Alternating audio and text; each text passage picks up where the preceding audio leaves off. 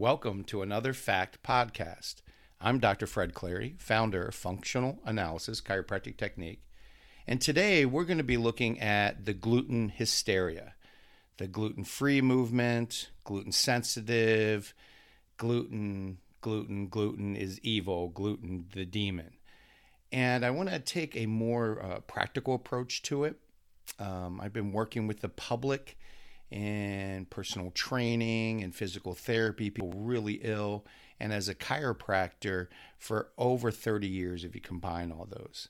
I've seen what the best of diet intervention, changing in diets, modification to your food intake can do, not just as a healthcare professional, but also in my observation as a world-class athlete, as a powerlifter, and working with bodybuilders um, since I was a teenager.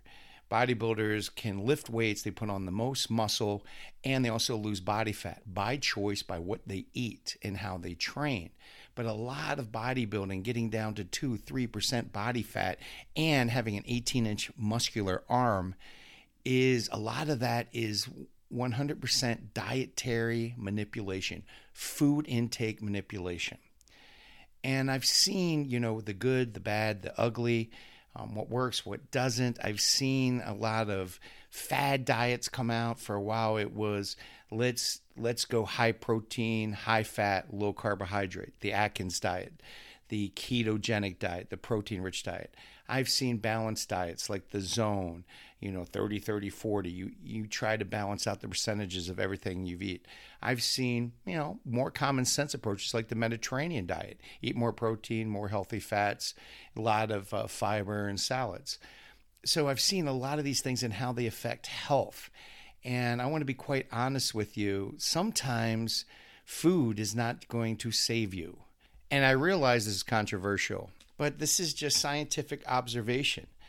I've worked with thousands of patients in my twenty-nine years of being a chiropractor. I've instructed or taught hundreds of chiropractors and some medical doctors and physical therapists in my role as a continuing education um, teacher and lecturer and professor, and teaching neurology at the postgraduate level. And as a consultant, I'm a clinical consultant, so I get the toughest conditions, the, cuff, the toughest cases sent to me from all over this nation, sometimes this world, even Australia.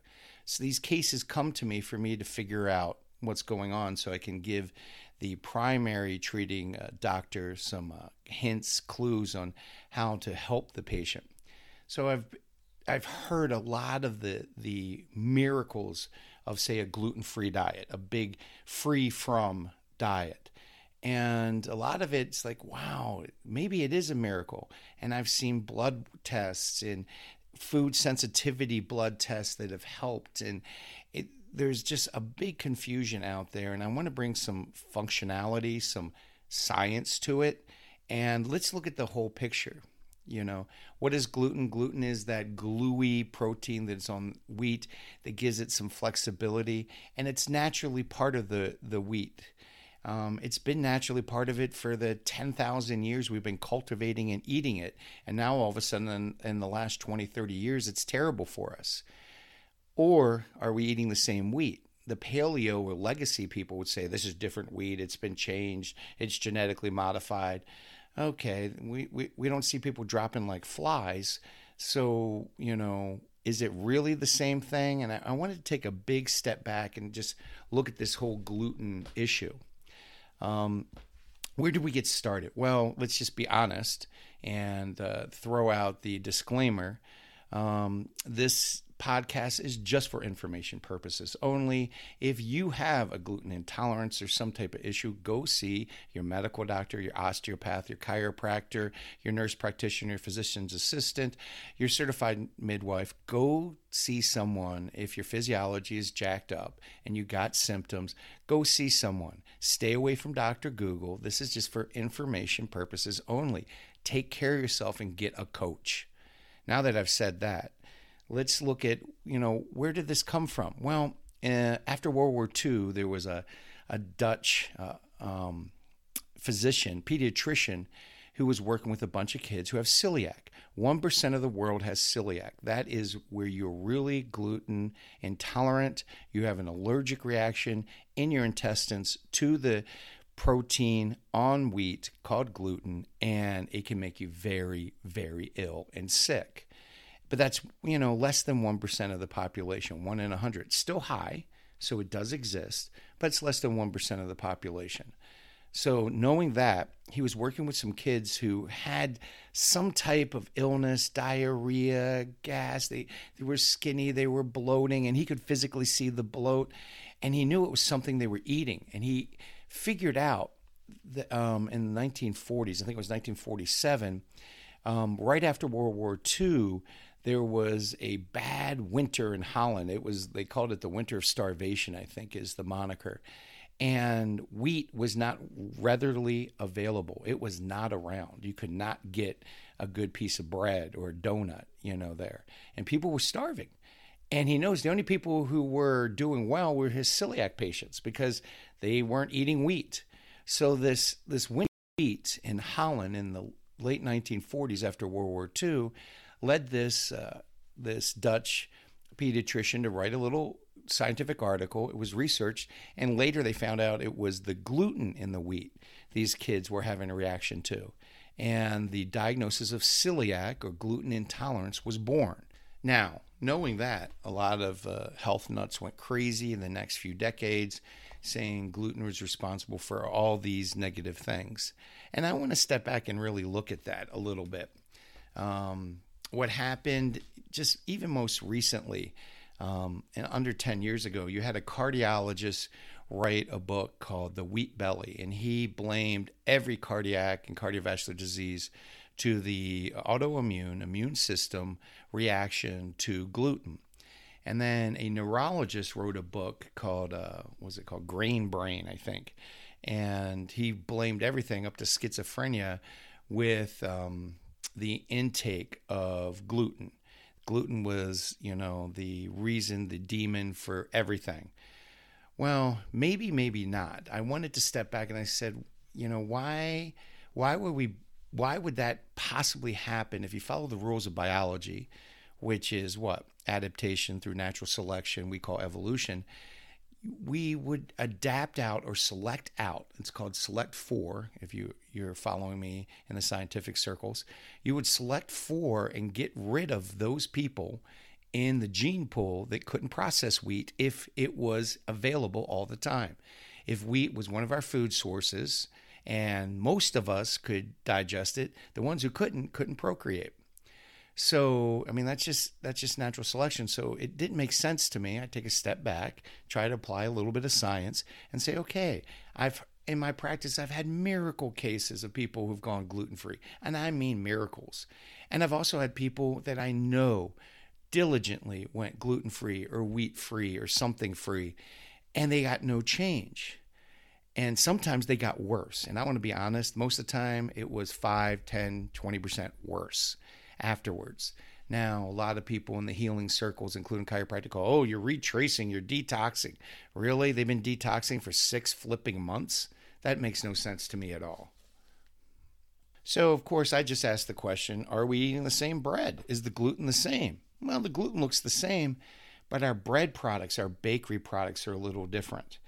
Back in the day, we used to ferment, you know, the bread had to rise overnight. fifteen, sixteen hours was the usual that gra- great-grandma would tell you to let the bread ra- rise. Now we use more yeast. That's also an allergen. And we try to get bread to rise or ferment or rise in two hours.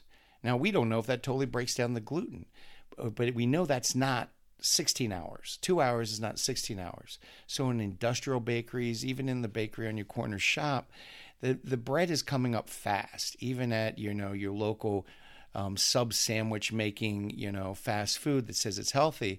That bread isn't there for a day rising. Okay, they're adding additives which weren't there a hundred years ago. We're adding different ingredients, and if you really dig into this, and we don't have time for it in this podcast, but we've we've added twenty-seven, at least twenty-seven different additives, emulsifiers, enzymes that speed up the the fermentation process of the dough so it can be used, it can be baked into bread. Now, maybe it's not just the gluten. Maybe it's one of these twenty-seven different additives that are added in most bakeries around the world, unless it's a very heirloom legacy bakery, you know, to speed up production. Now, that's something to think about. You know, because I know people who have gone gluten-free and they feel better. Well, of course they do, because they're avoiding, you know, dozens of other things that are found in that industrial baked product. And I know people who've gone to gluten-free and gone to these very expensive, organic, natural, quote-unquote, supermarkets, and they've eaten all the gluten-free things they could buy, and they still feel pretty sick. And they say, oh, I must have, you know, this gluten intolerance, these this non-celiac gluten sensitivity. I must have bad non-celiac gluten sensitivity, really bad. I got it bad. Or maybe it's one of the emulsifiers, because some of these breads, you know, you look at these loaves of bread, yank it off the shelf, even though it says gluten-free, made with rice or made something, there's an emulsifier in there. Now, emulsifiers are used as an additive, spread things out, it makes it look better, um, it helps move some of the nutrients around, and it just makes for a more stable shelf life of the individual item. Even though it's going to go bad in a couple of days, it makes it last a few more hours at least. Well, and I'm being tongue-in-cheek. But if you look at these, some of these emulsifiers, we know there's plenty of research that a lot of these emulsifiers destroy your intestinal biome, meaning all your friendly bacteria get wrecked. So, you know, if you want to, you can either, you know, take an emulsifier, take an antibiotic if you want to wreck your gut. So you're wrecking your gut. So maybe by people who are very sensitive to emulsifiers, we're all different. Say your gen- gene line, your genetic makeup is a, is very sensitive to emulsifiers. When you eat something with an emulsifier, it wrecks your biome. Heck, your neurotransmitters can be messed up. So someone feels tired and crabby and not happy. They remove the thing wrecking their gut. Their neurotransmitter, you know, their serotonin specifically, but other healthy uh, neurotransmitters get balanced out because their gut's healthy. Guess what? I feel better. I feel great. Well, of course you do. You're not taking a poison in. For you, it's a poison. Some people can have those emulsifiers and they're fine. That's called genetic differences. Now, a lot of bakeries and a lot of industrial bake complexes, they add back gluten because it helps it, the shelf life. It helps the taste and, you know, the thickness of it. So what do they call it? They call it wheat protein. So if you look at, you know, this, you're saying, oh, you know, they added back wheat protein. It doesn't say they put something in called vital gluten. I don't know what's so vital about it. It's vital to their bottom line of making money, but they basically put more gluten back in. So, you know, in summary, we're getting more gluten in our baked products. There's more additives and emulsifiers to make it last longer on the shelf. This is not great grandma's wheat, okay? And I haven't even covered the pesticides and herbicides used on wheat. You know, maybe that person has a sensitivity to, you know, certain uh, pesticides or herbicides that are used, and they're constantly getting um, hammered with a certain level of these uh, pesticides and herbicides. So what does that mean? Well, let's just look at it. What does that mean?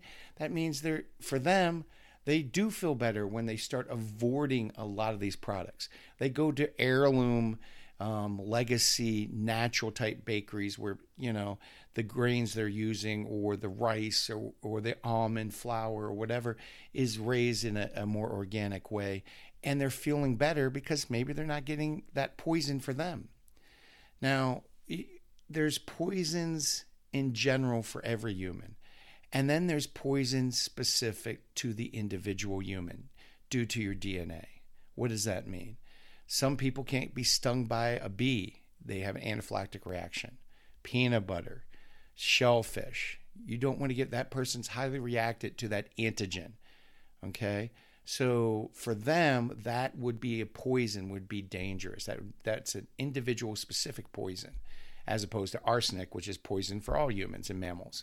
So So what does that mean? Well, maybe one of those tw- dozens and dozens of additives, over twenty-seven different additives added back to some of this industrial bakery products. Maybe one of those is what you're really sensitive to. Because if you look at the wide range of things they blame gluten for, fibromyalgia, schizophrenia, migraines, indigestion, this itis, this disease. And I'm not saying it doesn't do that, but what I'm saying is, how can it cause these thirty, forty different symptoms? Or maybe we're looking at thirty or forty different sensitivities. And because gluten is a common denominator in where this food product comes from, we're going to blame the biggest guy. Just watching some football, and I noticed uh, there was a big, big battle on the field um, between two two members of opposite teams. And of course, they threw a flag, and all the reaction was to the guy who fought back. You never see the one who really caused the fight. Now, thank God they have seven or eight cameras, you can see it, but the referee didn't see it. And maybe gluten's the same way. Maybe gluten does have a problem because we're adding more gluten back. And we're, and we're not made to, to digest all that gluten. It's supposed to be broken down by the fermentation process, which is supposed to take more than overnight. But maybe it's one of these other additives, and maybe because gluten causes thirty or forty different diseases or conditions, maybe we're really looking at thirty or forty different sensitivities, and gluten is getting blamed for all of it. Yeah, you don't want to eat a lot of gluten, especially if they add it back. Start looking for heirloom stuff, more natural, paleo if you want wheat. Go back to what we, the type of wheat we had a long time ago, if you can find it. But scientifically, I want to know why people who follow the gluten-free diet or a gluten-reduced diet, that's tongue-in-cheek, why someone who follows that doesn't get better. Because if that's the problem and you remove it, they should get better. And if they don't get better, it's not limitations that matter. It's not, oh, we've preset so- something in the diet. Maybe changing your food won't save you. Maybe understanding and diagnosing what additives or foods that you react to is more functional and more practical. Maybe we need to stop blowing up and blaming the person, you know, that looks the most obvious and be like Sherlock Holmes and discover the real cause for your symptoms or your problems, and stop just blaming gluten. Let's investigate and realize that health and wellness can be a lot more complicated. This is Doctor Fred Clary, and thank you for listening to another FACT Podcast.